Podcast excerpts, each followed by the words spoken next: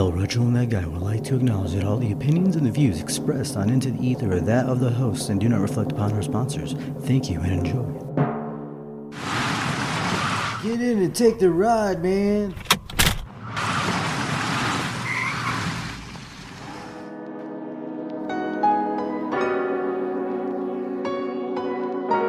Welcome, everybody, as we take you on another journey into the ether.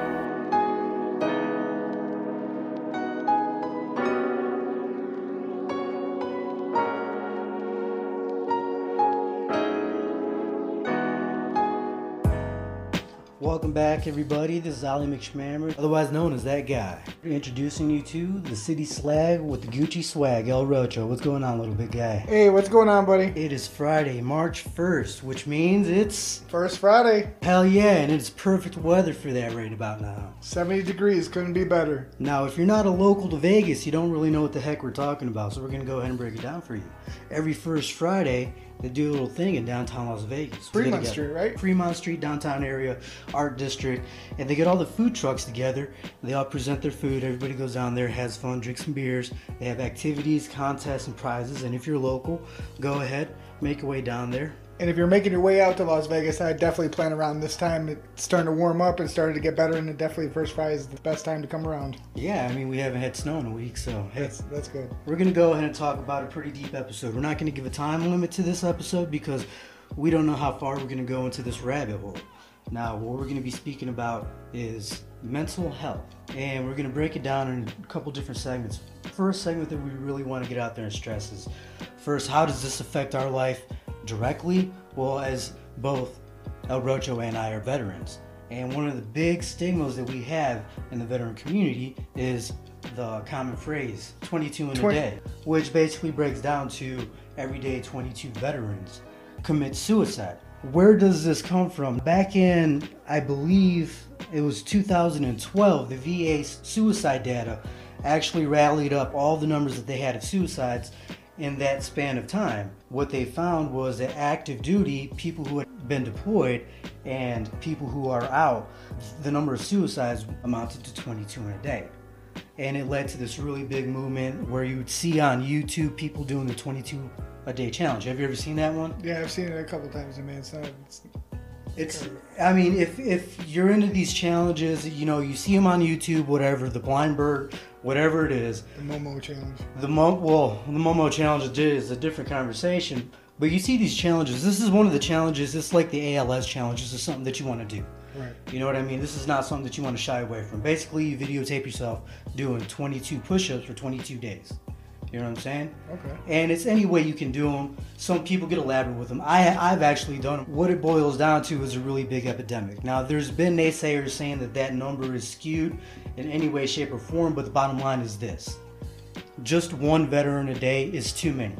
And we have a whole, I mean, it's not even just a generation, it's, it's a couple generations now because Generation Kill started back in 2000 and, 2001 is when we were attacked, right? Right. So, what got you? Was that something that stirred in your blood that got you to join the Marines? Uh, 9 11? Because how old were you when that happened? I was in eighth grade. I think I was like 13 or 14 around that time. I was actually in history class, sitting there in the back of the class, and his TV's up in the right hand corner. I remember someone rushing in into the class at that time. It was messed up. That was my brother's birthday. My brother's birthday is on 9/11, so we had just you know wished him a happy birthday before class and stuff.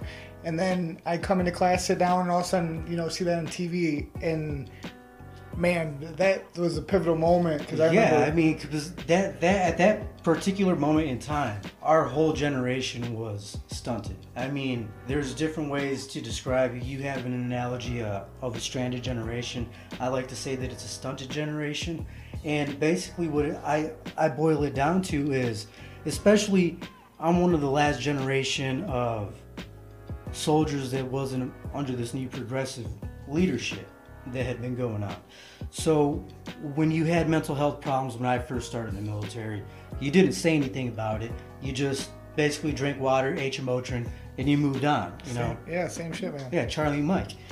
You didn't get that level of care at the beginning of my military career. Not only that, But you got to remember, like we, our, our older generations, our fathers and our mothers, you know, they, they didn't have mental health. About the only thing that, that they had was rub some bacon grease on it, drink a Vernors, and get back to work. You know what I'm saying? yeah, it sounds like grandma. Exactly, and that's the way that we were kind of brought up. But in our generation, it just follows the beat of that same drum.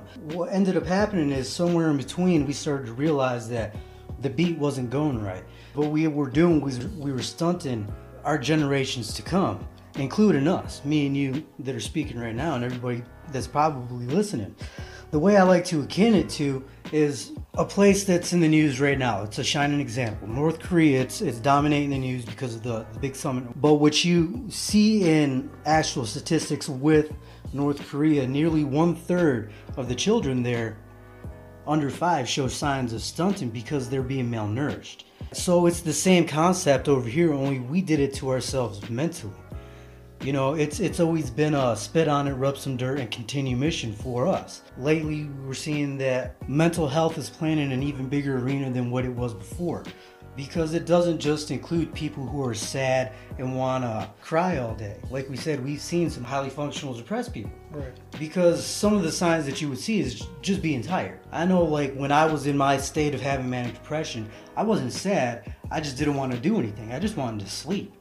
I mean, it wasn't that I was sad, I was crying, I wanted, but that was my level of, of direction with it. And a lot of other people, they take different avenues, and when it starts leading into a bigger arenas, and you got different pathways to different things like opioids, you know, whatever it is. And now we're just kind of stuck as like a stunted generation that's looking for any way to get out of this, you know, funk that it seems that everybody seems to be in. And it's not just a funk that everybody's like in despair. It's actual mental health, depression, stuff like that.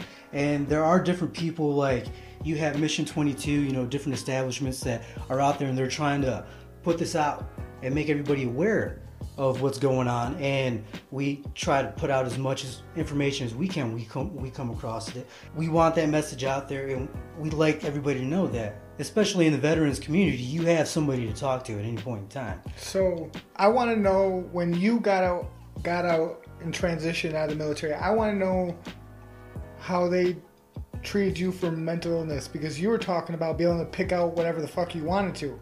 yeah it almost became like a racket like i, I want to say that it had big pharma had something to do with it because it wasn't an exact analysis it was pretty much the guy looked at your record he had a powerpoint of everything he could prescribe to us and then basically we told him what he wanted us prescribed so now you, you have these people that are given all these pills and it leads to addiction and i've seen it happen many times especially throughout the military Most definitely. addiction is a big byproduct through mental health. I mean, because the reason people normally go to drugs is because they're missing something and they're not happy about something. The reason they're not happy is because there's a chemical imbalance in their brain, Correct. which, for some odd reason, a lot of people think that heroin, you know, oxycodone, stuff like that is is the answer, and it's not. But that's a different part of our story. We're gonna go ahead and even jump into that a little bit right about now.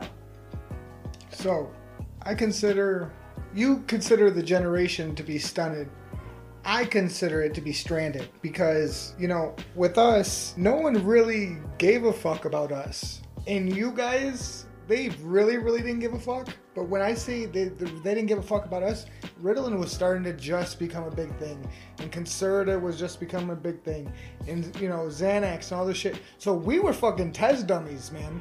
Yeah, around the '90s, it just seemed like if you were a normal kid that had A problem. Anything. a, if you a twitch normal, or something. yeah, a normal kid, you know, demeanor, you had ADHD and they tried to stick you on Ritalin. So that's like normally people's very first experience with mental health. Would Yo. you say? I literally was. I used to write out poems and stuff because remember those white books that you had to write it like a different poem for each like it was a young reader's Yeah. month or whatever the fuck young It was authors like whatever. Miss Lounsbury's Yeah. class. well, I'm sitting in Miss Green's class and I'd like just drawing out these pages and stuff and you know. I, I just didn't want to pay attention. It wasn't that I didn't care what she was saying. Is I didn't want to pay attention. Well, You I'm were a kid. I was in a different world. You know, I'm out, and so they're telling me that just because I'm not paying attention to someone else, that they're reading out of a book that I'm wrong. So they, they threw me on these pills. They threw me on Ritalin, and I you know I don't remember much from my childhood, but I remember one time, you know, I had taken this. It was probably maybe two or three days of me and taking in, and dude, I think maybe three hours after I had taken the pill, I was literally rocking underneath my desk, like thinking that the world was about to fucking pull me out of it. Well, yeah, because early in the '90s, it was it was all uncharted territory.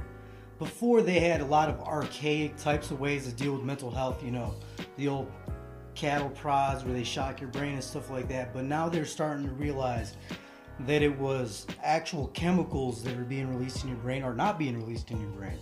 So what they're doing with these psychedelic or these psychotropic drugs is trying to either kickstart that part of your brain or put a synthetic form of that serotonin or that dopamine or whatever that you're missing. They're trying to do that. Now they're using, uh, they're testing ketamine. I was watching a thing a couple days ago that was even And on the ketamine's a heavy, heavy drug. Yeah, that's a horse tranquilizer for them to use that. That's crazy.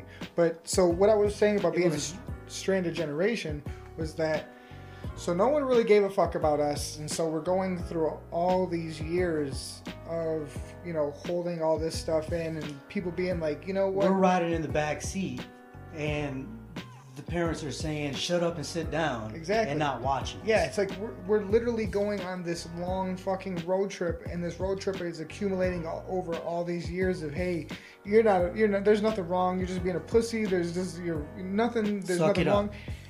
Okay, just a little disclaimer for this. I want even anybody that has problems. I want them to understand that if don't ever dismiss how you feel. If you feel fucked up and you don't feel right, go get checked out because seriously, th- there's nobody that knows how you feel but you. So if someone dismisses how you feel, fuck what they think because I understand it's a big problem with a lot of people. When, you know, we're going through all these years of, of this building up of these problems and then all of a sudden now we're trying to teach our kids this stuff and how do we teach our kids how to be better human beings when we were, We were brought taught. up you know and i can't even say fucked up and just they were taught differently and they were taught different but, but now we're coming at the point that we're trying to stop it and we're trying to teach our kids that you know it's not it's not it's okay all right to, to be, talk about your feelings. yeah, it's not okay to be sad. It's not okay to hold it in. It's not okay because, you know, that's why a lot of these people, even these young kids, man, these kids at 11 and 12 are committing suicide. And it's like, yo, I, I don't remember anybody growing up in my age thinking of wanting to hurt themselves at that age. I, you know, I, I wanted to go out and play. And I can't say every single kid because I'm sure that there's kids that have, you know, they problems come from at that same time. situations. Right, Yeah. but now it's becoming more out in the public, which is that's the thing is when it's becoming publicly known that kids of that age are hurting themselves and you know going to that point of they're not feeling right that's when it's an issue. And it all boils down to the homes. And like i said how do we teach our children you know better coping mechanisms? You know we're learning everything off of fucking youtube too. You know seriously we're learning everything off of youtube or listening to a podcast on spotify or fucking you know reading an article on google. Yeah, you, I mean, there's there's a there's a gap that we have to bridge. Nobody denies that we're not trying to get there, and it's it's a great thing because we actually noticed that there is a gap there. You know what I'm saying? We wouldn't be talking about this 15 years ago. 15 years ago, we would be talking about something very machismo like. Right now, we're at a point in time to where we have these avenues and everybody has a voice. And if you do actually have a problem, you can always reach out and somebody's going to be there it's possible that we can use you know avenues like this podcast and youtube to bridge those gaps. You know i'm not going to get my my 70 year old mom to watch youtube because that's just not her thing. Correct. but if you know her grandkids could just start talking about it around her and stuff like that different ways that she didn't know as a child. If they're because you know we want to create a little podcast side podcast and stuff. So i i want to ask you if you were to talk to your children once your children hears this and everything like that you know what would you want to tell them for them to understand from your point of view that you wish you could have changed you know as a and mental health wise you know? What would you tell him? Because like if i could tell mine you know when my my sons hear this i want them to know that you know what? I don't care what anybody tells you or no matter what you're not a pussy for feeling sad you're not a pussy for feeling down You know, if you really have something to say, like you have parents and you have a social structure that will always support you and make sure that you're okay mentally and physically. I wanted that growing up, and my mom and dad did the best job that they possibly could doing that, but they didn't have the sources that we do in this generation.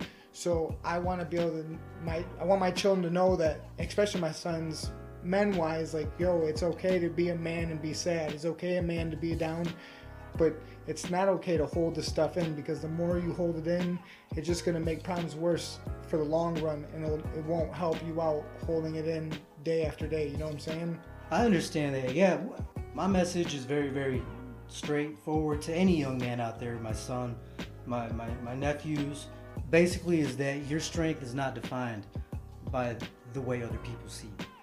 Now, if somebody sees you crying and they want to say something about it, or somebody says that you're complaining when you have a legitimate gripe, it doesn't matter because those people have no bearing on you. As the content of your character should be so strong that shouldn't even phase you or touch you. Because no matter where you go, you're always going to run into that guy. And I am that guy, but I'm not that guy. I would never be that guy. And I teach my son, don't be that guy. You know, my littlest brother, he is so funny. He, because, dude, he is the happiest fucking little guy. Like, dude, and I'm not. He's not a little guy. You know, he's little big guy. Yeah, he's a little Still big your little brother. you know, and but the reason why I bring him up because you know I wish I could be like him. Uh, emotionally and mentally and just spiritually and just he's such a happy happy kid and you know even when he's down and depressed and when things are going dude you wouldn't even know this because this kid can hold it in but he has he him himself has learned ways to Cope and mech. cope and because he, you know he does um, grappling tournaments and you know he's he goes to school and he works hard and he has this little family going on so he he's, He's found a way to keep himself busy. exactly in a time when he's really stressing even at the worst time you could just he's he's always happy and so i wish that he- one day i could just be like him And keeping yourself busy is one of those things that, I mean, there's two ways to keep yourself busy. You don't want to keep yourself busy to the point where it's breaking your mental health. You know, you're working 60 plus hours just to pay bills, but you want to keep yourself busy in a sense that keeps your mind just constantly learning. Const- I mean, jujitsu is a great way. I used to do ju- uh, aikijitsu growing up, and when you get into grappling, it's it's been described as kinetic chess. And it's a perfect analogy because no matter what you do, you're gonna always be working out brand new problems. So your brain's constantly fluxing, it's constantly working. And it's a great way to get away. I've had a few conversations with Cash. And yeah, every time it's it's always been a delay having a conversation with him. you know i i was i was never big on meditation like i was never big in meditation i wasn't into the you know reiki i didn't believe and i never uh, did all that but um, i dated with someone and when i first started dating her i didn't realize you know she had mental mental issues you know And that's not a pun. We're not No, no, saying no. that in, as a bad thing. I'm saying it because like she made me realize that like I used to think that even myself feeling down was now, was she upfront with you, like when you guys first started Yeah, yeah, dating? yeah. She was- She she- said, just to let you know, you might come home one day and I won't be hundred percent. Yeah, and you know, and I understood that. You know what I'm saying? And so I See, and that's good on you, you know, that. because a lot of guys, especially in these days and ages, would turn around and and and duck and run. oh no no no because you know That's good on you, mate. she she's an amazing person she's seriously her heart is so huge and the reason i say is because you know she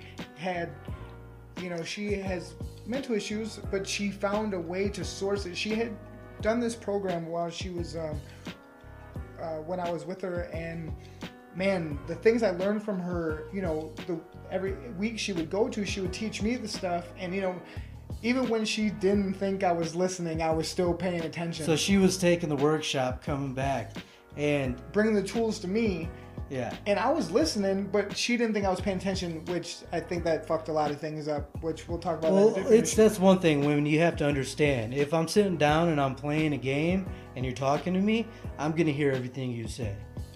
I might not sound it, it might not look like it, but I'm going. to. you know. So but- continue. But, my thing is though, I want to say to anybody in a relationship with someone that does have a mental issue or mental illness or something that give them your full attention because it's going to take work. Yeah, and, and not just that is that maybe that you can pay attention into a way that you can hear something and still do something else, but they will maybe they still feel neglected, even though that you're literally could respond every word to word. Maybe they do need that full attention, and you know now that you know I've had time to grow up a little bit and realize that you know she was trying to t- teach me something. My tactic is always hand them the controller, and then get another one and teach them how to play the game.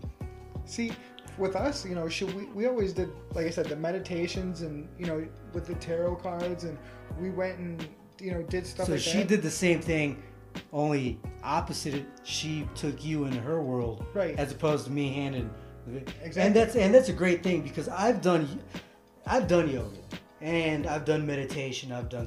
I like to do astral projection exercises. So her taking you in that world and just showing you that, that's awesome. You know, the, and the thing is, man, is what I really learned a lot from her and my brother is that, you know, I'm really the fucked up one. I thought, you know, maybe Cassius was a little too happy, so there's some he's the problem, or maybe you, you would say it was a little bit of projecting. yeah, and maybe you know she was always she dissolved herself in this and this and this, so maybe she had, but really I was the one hiding myself in my work and fucking you know doing the you know smoking weed all the time and fucking you know just putting myself down. I was the virus. Now that I've grown up enough in just a year, I realize I was the virus and you know I feel bad because I was setting back her mental health. You know what I'm saying? That's why I'm saying this is a big thing is because people that are toxic will fucking make you feel like you have the issue when really well, sometimes people don't realize that they're toxic. That's all part of mental health. And you know that's the thing is that you know she always tried to get you me never to, you never thought yourself as the devil. no you know and she you know she always had me she wanted me to go to therapy and I, I went to a couple of times of therapy and I thought everything Which is a double-edged sword. Yeah, and I thought everything was going good, and it was at the time. But then I quit going. You know, it's like a person that takes meds. You know, you you go take them, you're feeling good, and you're feeling good, and you think that so now you don't need them, and it's not the you know it's not the case. You know, I should have kept on going to therapy. I should have kept on. I should have listened to her. I should have, but I didn't because I consumed myself in work because you know that's what I was taught to do. Um, was pretty much you know what suck it up deal with it go to work and eventually make enough money and you'll be happy and i realized that wasn't the case man That's what we ended up dealing with. We came up with a generation, like you said, was stranded. On that note, we're gonna go ahead and jump into our inspiration of the week. Gonna lighten up the mood a little bit. This week we are toking down Original Kosher. It is a sativa, and I purchased this little package over at Thrive Market of Nevada. They have two locations, one on Cheyenne, one downtown. This little package came with the OG Kush, which sits just at 23.6% THC, man. that was pretty wild it's pretty i like it i like the taste I like the color i like the hairs just i'm a big sativa person anyway so Yeah, if you definitely want to get creative, this is the strain that you want to go with. It's not really too much for medical, although You- all all of it is very very medical. you know what the thing is though is a sativa i really do feel man it helps you out because on those dark days that you just want to lay around in bed it fucking gives you that mm, get out of that bed extra oomph of to creativity. open the curtains you know what i'm saying see that there's a beautiful world out there And the other thing that came on the ass end of that package is uh, some Johnny Chimpo and some Blue Alien. Those came at 500 milligram oil, and those they're getting rid of uh, two cartridges for 80. With that, we're gonna go and see you on the other side of this intermission.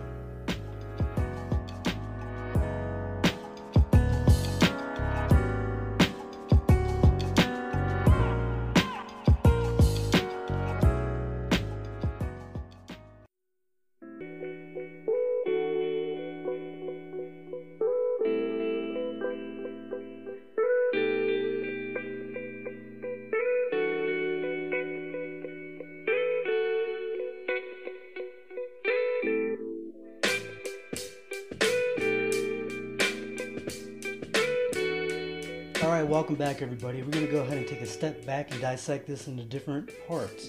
One of the big things that ends up being a big byproduct of mental health is substance abuse. Right, that's a big thing, especially now, man. Yes, now and when we say substance abuse, it doesn't just talk about the, the current epidemics that are going around. Alcohol was the very first substance abuse problem in America. All the way back in the Great Depression, man. Yeah, it was one of the biggest reasons. And, and once again, where did that stem from? It stemmed from these men who were working these long hours, building these great things that we see now, being depressed and not exactly wanting to go back home, but wanting to go have some beers with the guys at first, and it ended up snowballing into full blown alcoholics. Right. And now it's modernized because, like you said, with modern times come modern vices. But now, you know, back in the day, they didn't have Molly, acid, you know, everything else in the world. Or anything as readily as codeine. Right. Uh, one of the biggest things you were talking about in the hip hop community is is codeine and promethazine. Sizzurp. Yeah, you know, there's an interview that Future did for his new album that Juice WRLD went up to him and told him that he was the reason why that he started drinking lean and it, and lean is that codeine mix codeine with promethazine yeah. and future was kind of set back and was like wow you know when you're in when the studio and you're performing and you're selling music. you're not thinking about the repercussions 10 years 20 years down the road at my time when we were listening to future oh shit you know that was dope you see and it's like you said it's a generational thing because it all stemmed I remember in the 90s, it was Sizzurp, 3 6 Mafia, the only rap group, or the first rap group to get a, they got an Oscar. So they they had a breakthrough hit sipping on some Sizzurp, and basically that is them promoting codeine and lean and stuff like that. Yeah, and that grew into something, and Future being the next generation went, picked that up, put it in his hip hop because that's what he had learned. Because, you know, down south, you know, was big for that. And even Lil Wayne, you know, he talked about it, and he even was saying that don't fucking do it just because I'm doing it. It's one of those so like do as from, I say, not as I do things. And you know, in like little towns where I'm from, you know, there ain't shit to do. There isn't. You work all these fucking hours, you slave for all these fucking people, and then you get your paycheck at the end of the week. And where do you want to go? You want to go to your local pub. You want to go with your homies. You want to fucking feel a release. So, but you know what? There's a time when all of a sudden these people take these releases, like back in the day, because it's an actual substitute for real mental health, and they end up becoming addicted. So you know they end up becoming hooked to whatever vice they are, and now all these people are becoming you know addicted and have withdrawal symptoms. Now these mental illnesses are becoming which is which is an epidemic that's sweeping across the world. I mean, we're talking about every drug that you could think of, and you have cities like in Northern California that are Seattle around the area where they're having these clinics for people to do heroin. Methadone clinics. No, it's not a methadone clinic. It's literally a drug clinic where they go and they do the drugs. They sit there, but it's it's in the sense of a methadone clinic. And methadone is a horrible way to treat somebody for mental health, mm, especially if they have uh, problem of like bipolarism or uh, being schizophrenic because drugs like heroin and methadone, which are so popular in that community right there, don't do anything for that person but exacerbate their affliction even more. I don't want our listeners to think that we're both saints and that we're just preaching off fucking making people look bad. So, me personally, you know, weed was a vice for me a little bit, but I think more of it was when I got into psychotropics and stuff like that because I was into a different realm and it released me from other things. But and that was all and that was all in reflection of what you're going through yourself mentally because drug use is just the byproduct of the mental health issue that we're dealing with. I mean, it doesn't have to be depression. It could, like I said, be other afflictions that you have. Anxiety is one of the biggest mental health afflictions that's going through America right now. And then also, when I was hurt, they were, they, you know, like I, they fueled me up with Vicodin and Percocets and all this shit from the VA. So they literally got me these fucking hooked to synthetic heroin. Thank God I fucking broke myself off before I ever touched the needle. But seriously, you know, and a got... lot of people just aren't that lucky. Especially we see these numbers today, how how far they've risen from the last, you know, since 2012. I mean, it's just gone rampant. And then with, like you said, the the advent of new vices like fentanyl, it becomes a very dangerous situation that we're living in today. we like to say that it all has something to do with poverty, it all has something to do with somebody's background. What it all comes down to is the mental health of our society in general.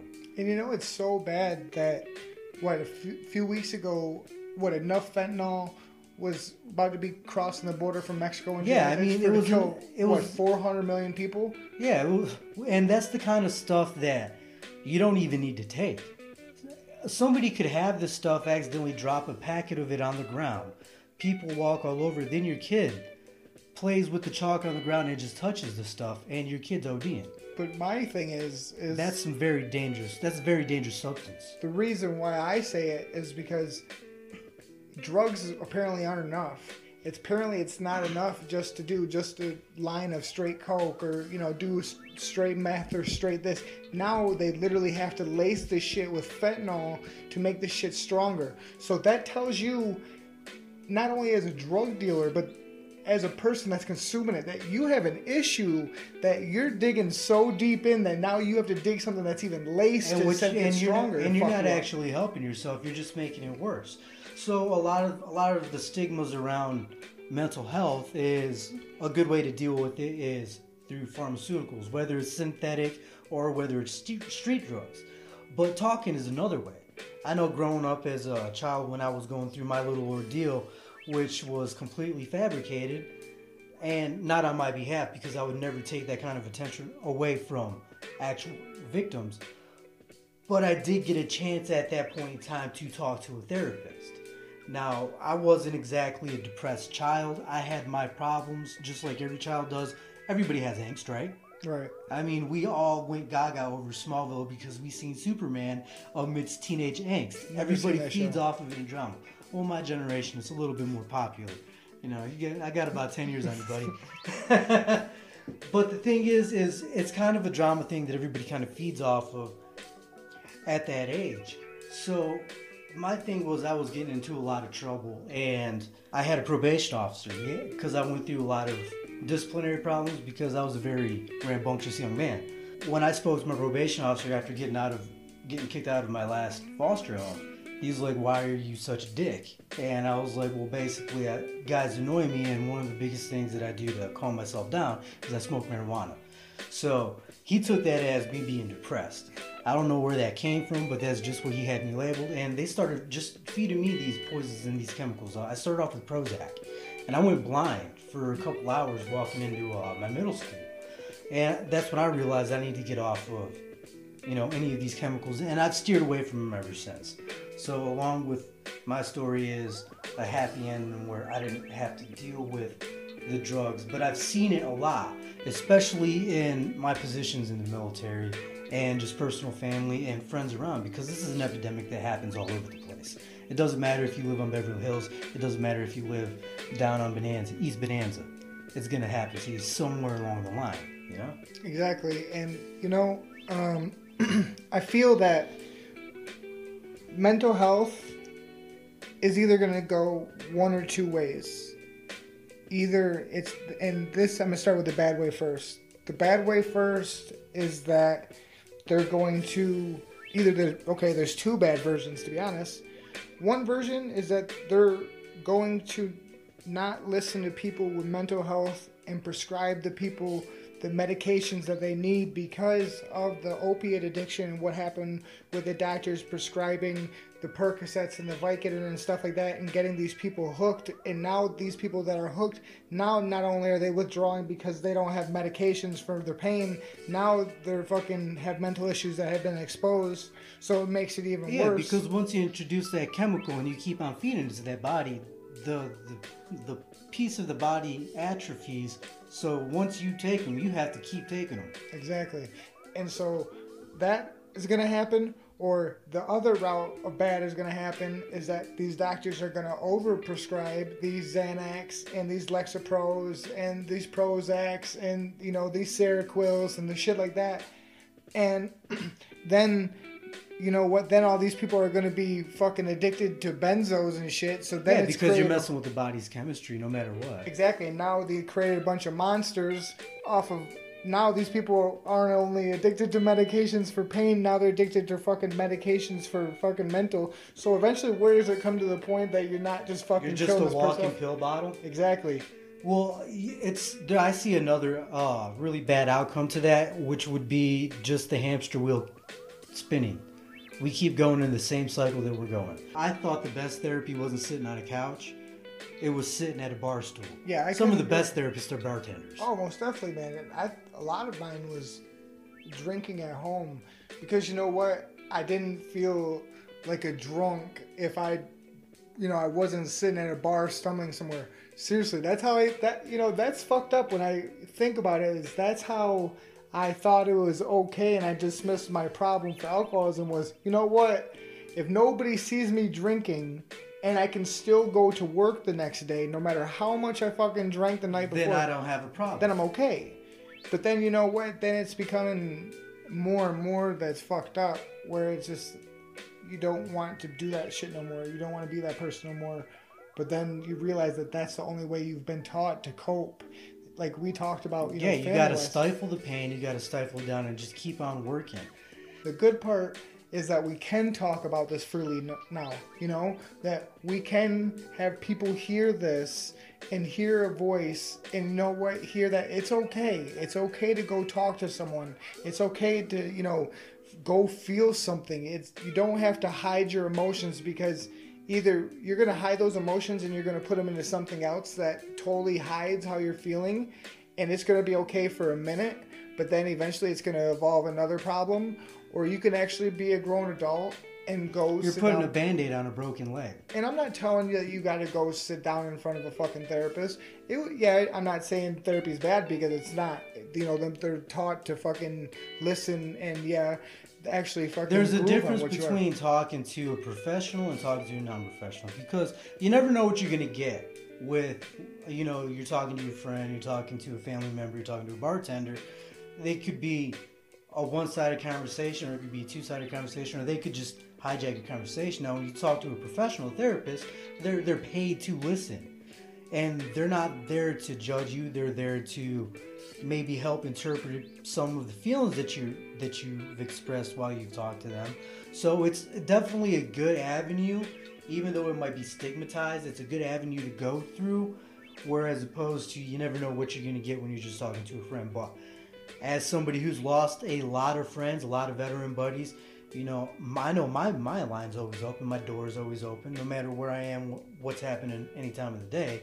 Anybody can reach me if they feel like they're at that point where they're they're at the end of their rope. Oh, same for me, man. Especially you know now that we have a public voice and that we have an, a a voice that we can put out for other It's people. to another listen to. avenue, another Yeah. route into the ether. Exactly, and so you know they can go on our Facebook page and they can email us and we can talk to them privately. You know they can find us. We're not hiding on there, no by no means, so that they can come out and reach us. Or you know what, you don't feel sick, don't even want to talk to us because you know guys want to talk to guys, girls want to talk to girls. You know what? We want to build a community. We want everybody to interact with each other. So if you see that somebody else might seem like I have another problem too, reach out to them because if we can kill two birds with one stone, you know what? I would rather help out everybody and put myself on blast. That's why I feel free with telling you guys my stories and stuff like that because I understand that if someone's afraid to tell you their stories, how are you supposed to tell them your stories? So I want you guys to know that I'm I'm not a saint. I have problems.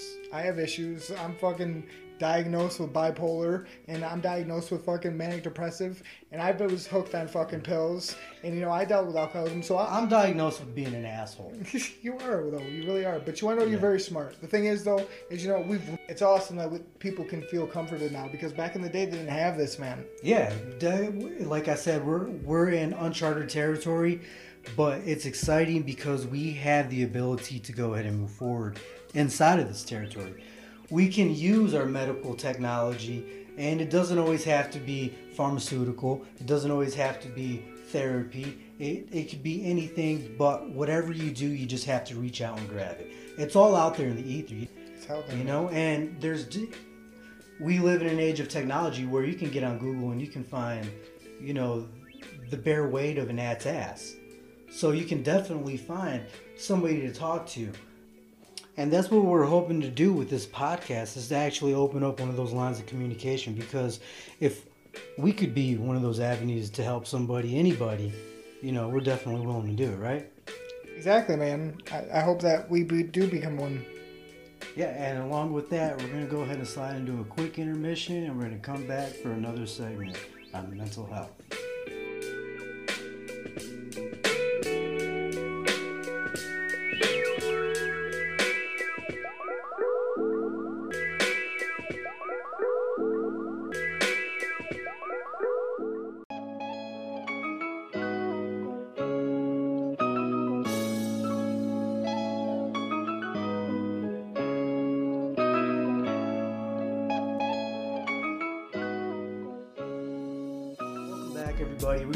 Quick recap. So far, we've covered 22 a day mental health in the military, as well as different things in the arena, such as uh, substance abuse.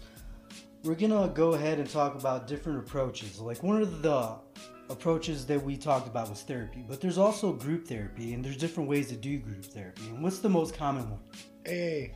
Yeah, like AA and NA uh, group settings. You know, everybody sees the old cliche, the stale coffee and the side of the room. And the thing that that offers is that you can remain anonymous in those type of groups, but at the same time still have a face and still have a voice.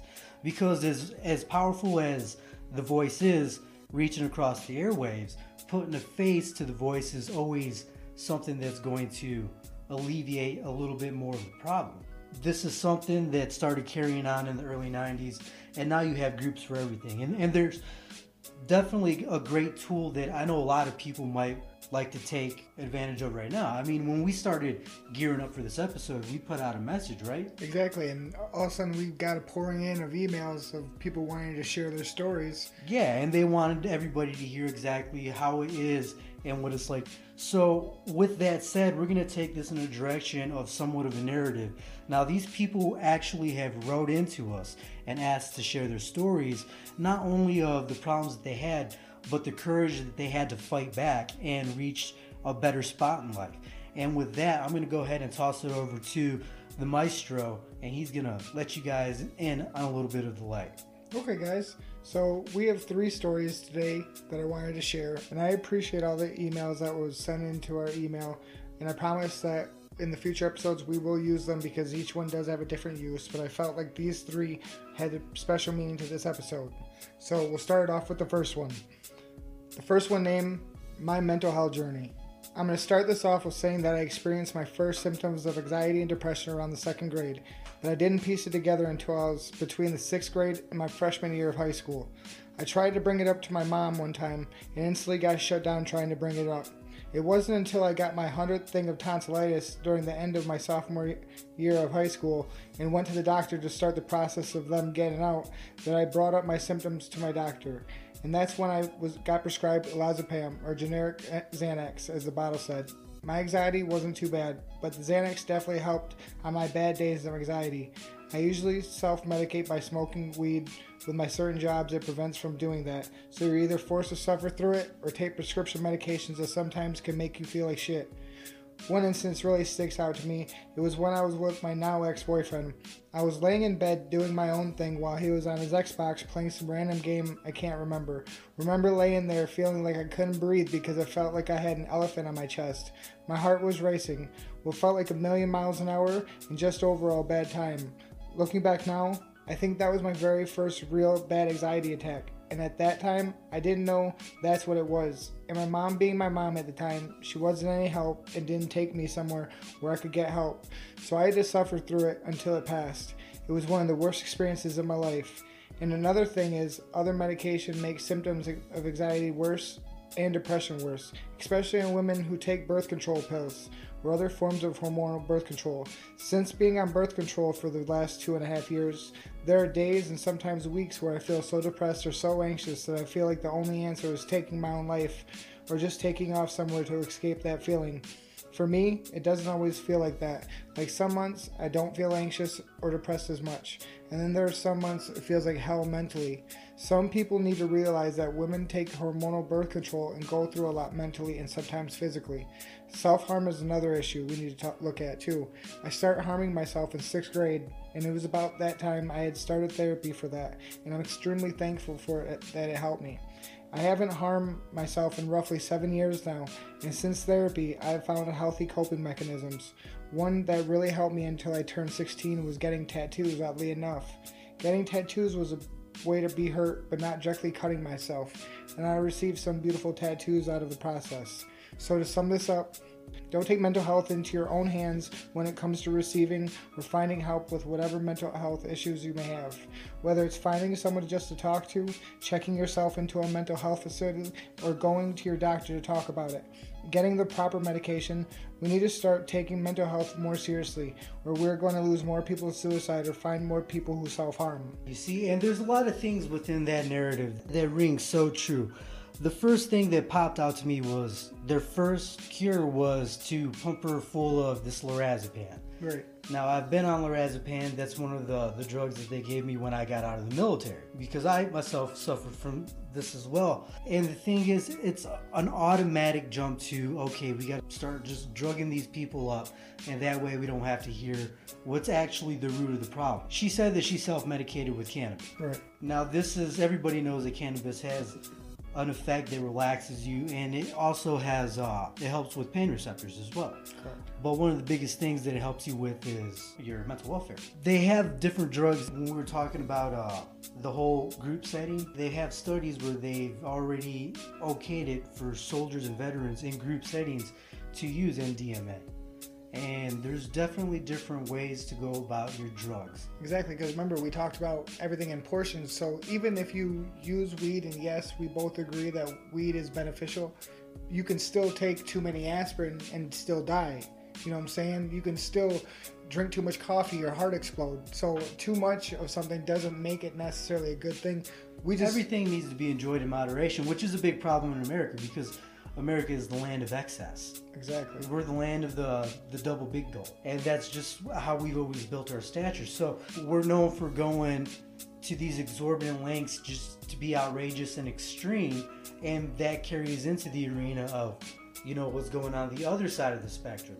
I mean, if you have these high highs, then your lows are going to be really bad. And our lows in our society right now, as she was talking, as she was speaking, and I was listening to that story, I was hearing how that these lows are affecting her in her world. Everybody just wanted to quiet her down. Exactly, and because like you said when we talked about earlier about the parents when she tried to bring this up to her mom, it was like her mom totally dismissed it, and it's probably not because her mom dismissed her. It was just her mom probably was like, you know what, I've probably been through worse, so just because I've been through worse means you because can. because your mom and dad walk uphill, you know, the school Twenty feet in fucking snow. Exactly. So it's you're come. It's a generational gap that we're trying to uh, bridge once again. That's what we're coming down to. As that's the whole theme of how we're trying to fix this situation. You have a couple more stories that these people wanted to get out.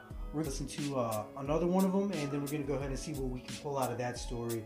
Go ahead, man. So, story number two, it goes two years ago when her and I were just friends, she was about to commit suicide. We were both on third shift. I was sleeping. I was addicted to sleeping pills. I took 40 melatonin and 2 Ambien at the same time every day. I lay down at 3 p.m. and I woke up at about 7 p.m. to a message on my phone from her saying goodbye and her intentions to end her life because she's been hurt and let down too many times. She was engaged at the time.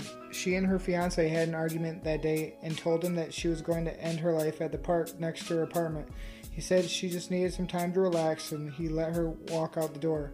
She returned to the apartment and he left her to go to a friend's house for a bit because he said she still needed some alone time. She began texting goodbye messages to her loved ones. I got mine at 7 p.m. I was confused at first and began asking her the common questions you'd expect to be asking What's going on? Where are you? Are you okay? I begged her not to do it. I was freaking the fuck out about it. I told her to just hold on and I'd be right there. I got my keys and got dressed and I drove from Caro to Gagetown, stoned as hell on pills. I was swerving all over. Luckily, I didn't get pulled over. I pounded on her door until she let me in. When she let me in, I followed her to the bathroom where the light was off and she fell to her knees and cried her heart out and opened up to me about what happened and her struggle with chronic depression. There was an entire bottle of antidepressants on the floor. I held her and comforted her for about three hours. I just let her know she was loved and important, that even though her fiance was a piece of shit, she was still meant something to her daughter and I. I called in that night to work to make sure she'd be safe and her fiance is returning. He and her ended up talking about what happened.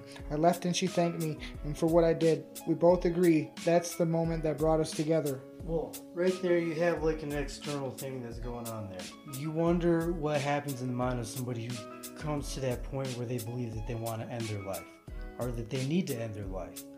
This young person obviously felt that another person was worth taking their life over. And that's never the answer for anybody. And that's a, a message that we'd like to put out there. Everybody knows about the most famous suicide in time, which is Romeo and Juliet. We live in a time where Romeo and Juliet is once again taken to excess. I have to be one to say, sorry, William Shakespeare, there's nothing romantic about suicide. You know what I'm saying? Right.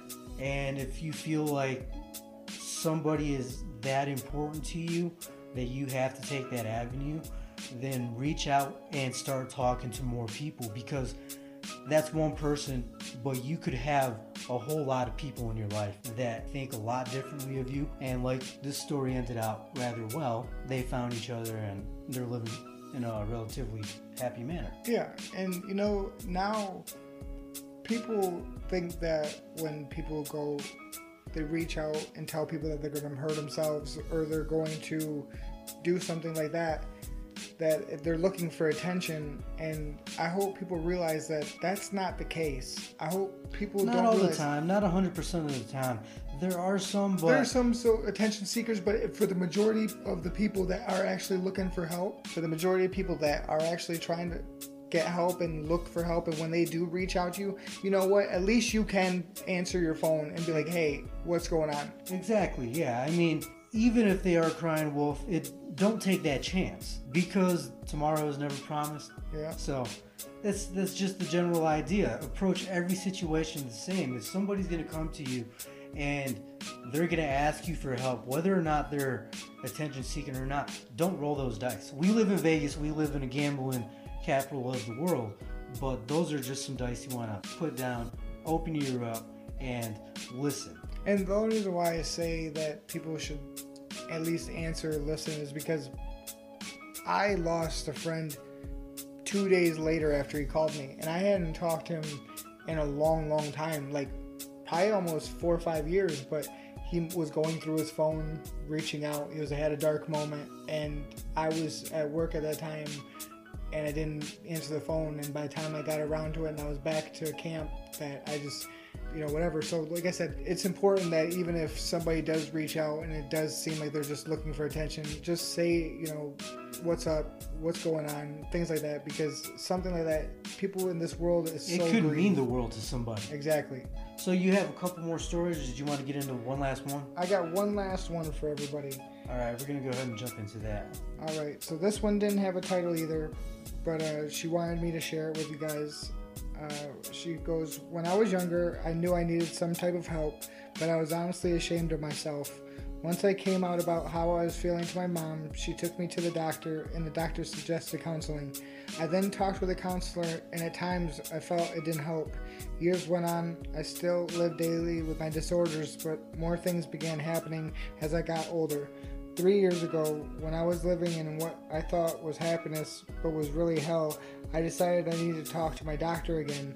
I was at, drinking heavily at the point I got operating while intoxicated. First time I ever gotten in trouble, sat in jail for 12 hours. I realized I needed to put my big girl pants on and it was time to grow the fuck up. So I went back to my doctor and started counseling. When I was younger, I used to have panic attacks so badly my mom holding me on the floor as I just laid there shaking uncontrollably.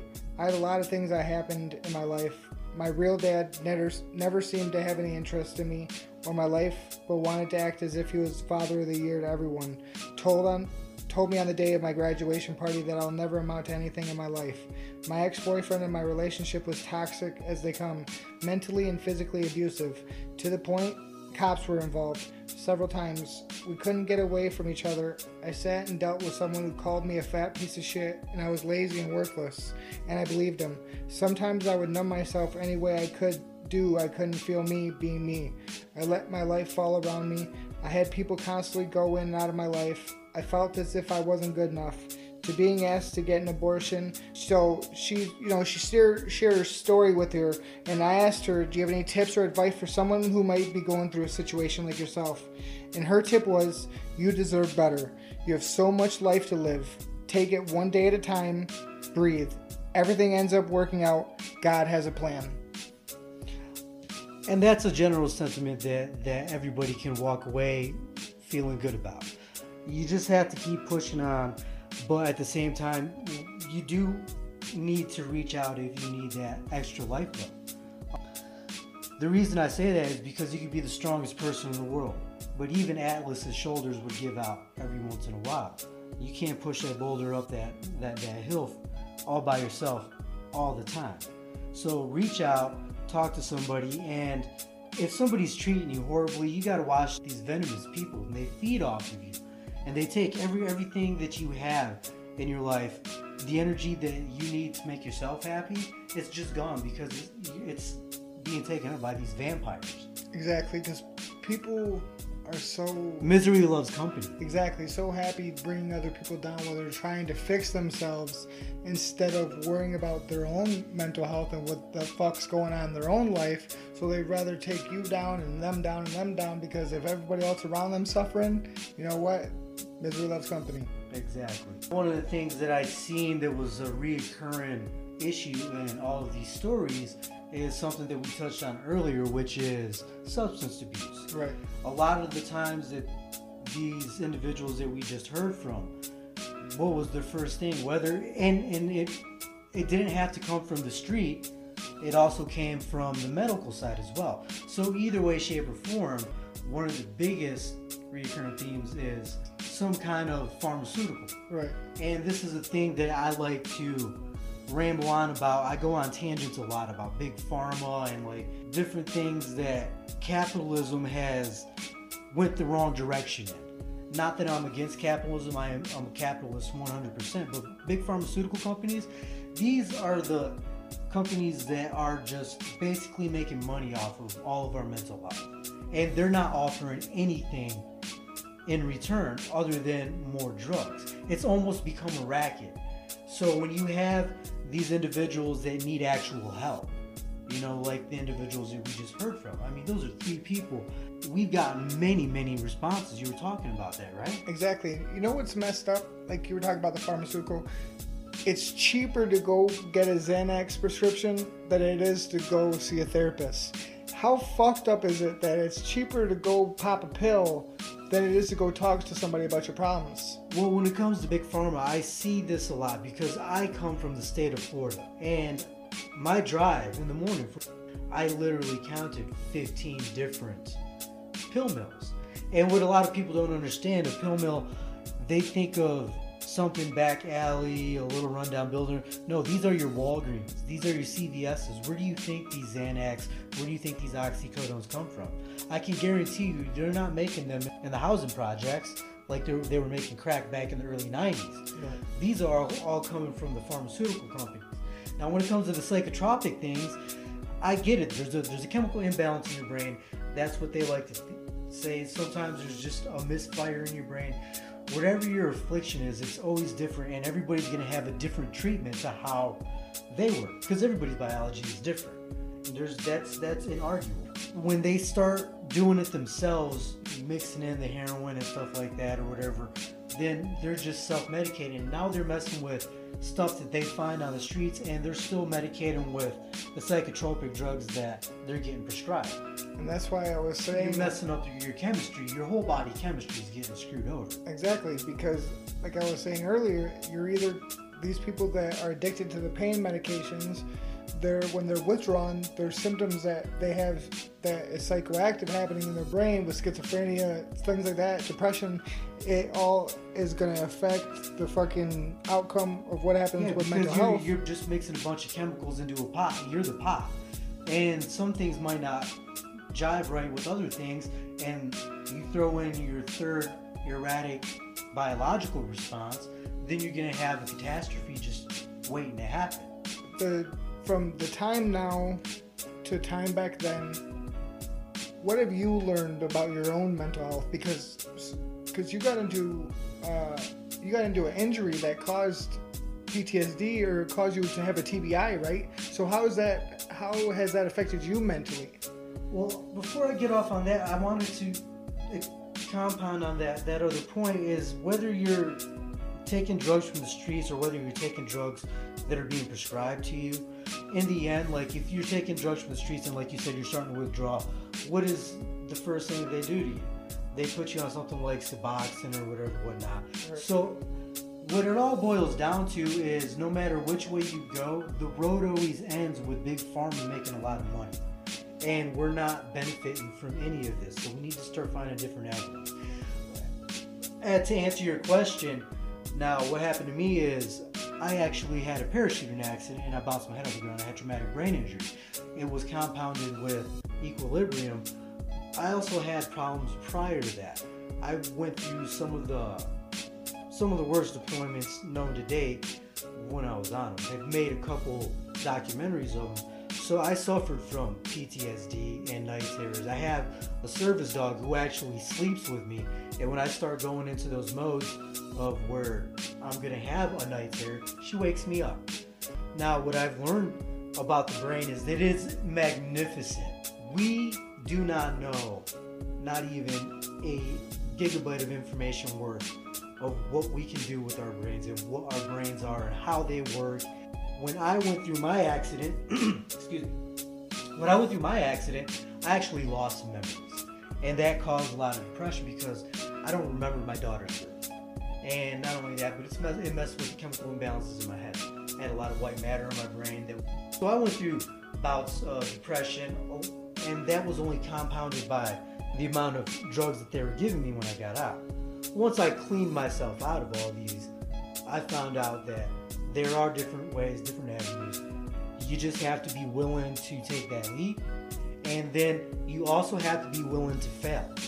Because if that doesn't work, you have to be able to recognize, okay, this isn't working. I'm going to stop. I'm going to purge myself again, and I'm going to take a different route. now what symptoms did, you start realizing that you needed help with you know what i'm saying what did was your attitude that changed was it you know was it fucking you couldn't relate to people did you just want to stay by yourself you know what i'm saying because there's people out there that have tbis and stuff and i want you to be able to explain to Well, the don't. TBI itself, I mean, that could be a- an array of different types of uh, injuries. I mean, because like I said, we're all individuals, and the, like whatever happens to us, it could affect us in different ways.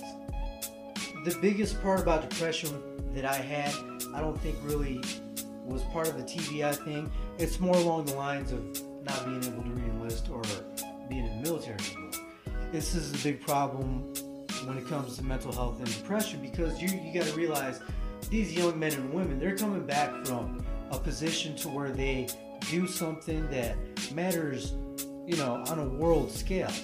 No matter how small and minute their part is they're part of a giant machine. When you get out of there you're no longer there. You're no longer with your buddies. And you don't have that camaraderie with your regular colleague at wherever your job is right you know, there's it's a whole different lifestyle that you have to adjust to. And for some people, that's just too much of a shock. I've had instances where I've had buddies, you know, call me and they're actually fighting to stay in the military and they lost that battle. And when they lost that battle, they felt like the only thing that they could do is take their life. And I've always tried to be there for them. And sometimes you just can't be there. But all you can do is, like I said, keep that line of communication open. Exactly. Exactly. So I want everybody to realize that I understand, you know, everybody goes through shit. You know what I'm saying? Everybody has a rough day. What rough month, rough year. It could be a rough fucking decade. But you want to know what? As long as you're getting up out of bed, you're fucking going out, and you're achieving the best person that you can be, that's all that fucking matters. At the end of the day, it's not what, you know, your mom, your dad, or your family, or any. As long as you are okay, as long as you know at your heart that you're at peace, that's all that matters. So I want everybody that is going through some shit just to know that we're thinking about you and if you ever need an outlet, reach us out on our fucking Facebook page, message us through Instagram, we'll get back to you. So I want to end this off and leave this to my buddy, that guy. All right. Yeah, so everything he said, did I. Also, we were going to do a two hour episode, but the outrageous response that we had from all the stories and everybody just wanting to get in, we decided what we're going to do is little intermittent pieces and we're going to go ahead stack those up until it reaches May, which is Mental Health Month. and we're going to go ahead drop those in little snippets, little episodes, and we're going to do another full episode at that time. That way we can get everybody's voice out there, and we like to experiment with this little anchor thing to where we can actually do interviews with the people who write in and tell us these stories. Yes. So, with that said, from that guy and El Rocho.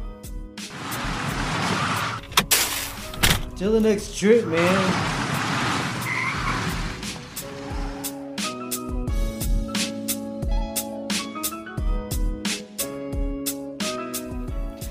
Like the music that was playing in the background, you can find that at soundcloud.com forward slash royalty free music.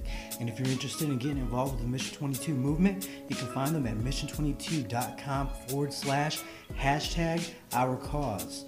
Go ahead, take it away, Roach. And if you feel sad or lonely, please feel free to reach out to the National Suicide Prevention Hotline at 1 800 273 8255.